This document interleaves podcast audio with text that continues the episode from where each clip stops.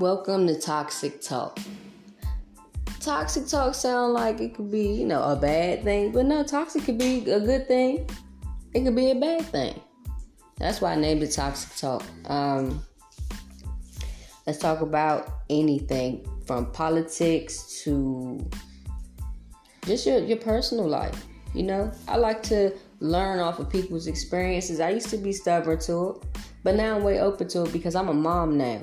35 years old, first time mom. And I love taking advice to be a better mom for my, my baby girl, Kaida. She is my everything.